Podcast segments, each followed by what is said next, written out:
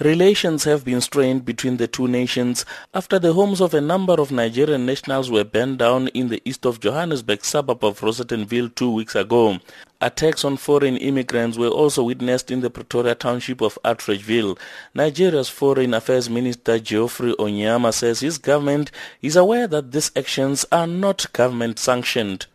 We as a government have known that this was not state sponsored that the South African government always condemned this and that the South African people always condemned this and that it was, you know, very often the actions of a small minority, um, a small criminal minority.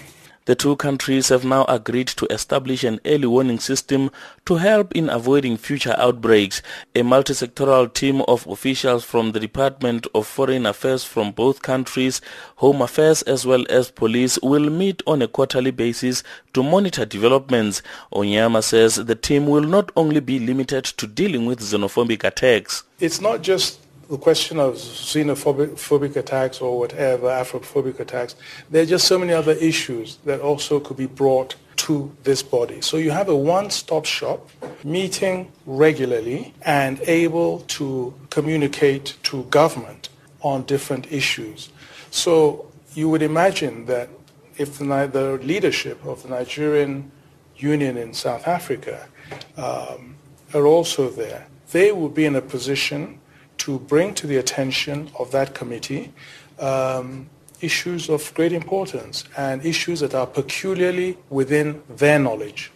South Africa has also offered its full support for the early warning system, saying the attacks on foreign immigrants are in violation of the country's constitutional values. Minister Nkoana Mashabane elaborates. I reiterate that President, the government, and the people of South Africa reaffirm that which is in our constitution that we will fight against all forms of discriminations based on race, religion, sex, or creed, including Afrophobia.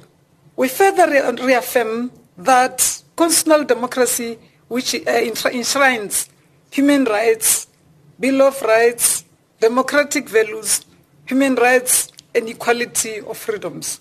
We also dispel the notion that these incidents uh, against uh, foreign nationals were targeted to Nigerians because it's going to be very, very difficult to execute that when no one else would be in your corner when you are involved in such acts. Nkoana Mashabane says during the meeting they also reflected on various areas of cooperation between South Africa and Nigeria, which she says will continue to be strengthened.